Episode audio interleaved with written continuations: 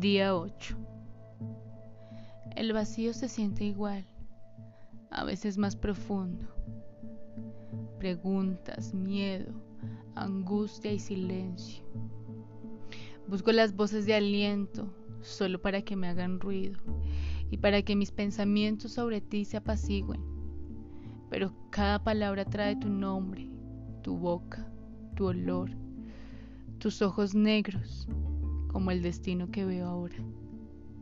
Y los recuerdos que se entierran como navajas en mis arterias apenas permiten que el oxígeno me mantenga viva. Quizá mañana, quizá no.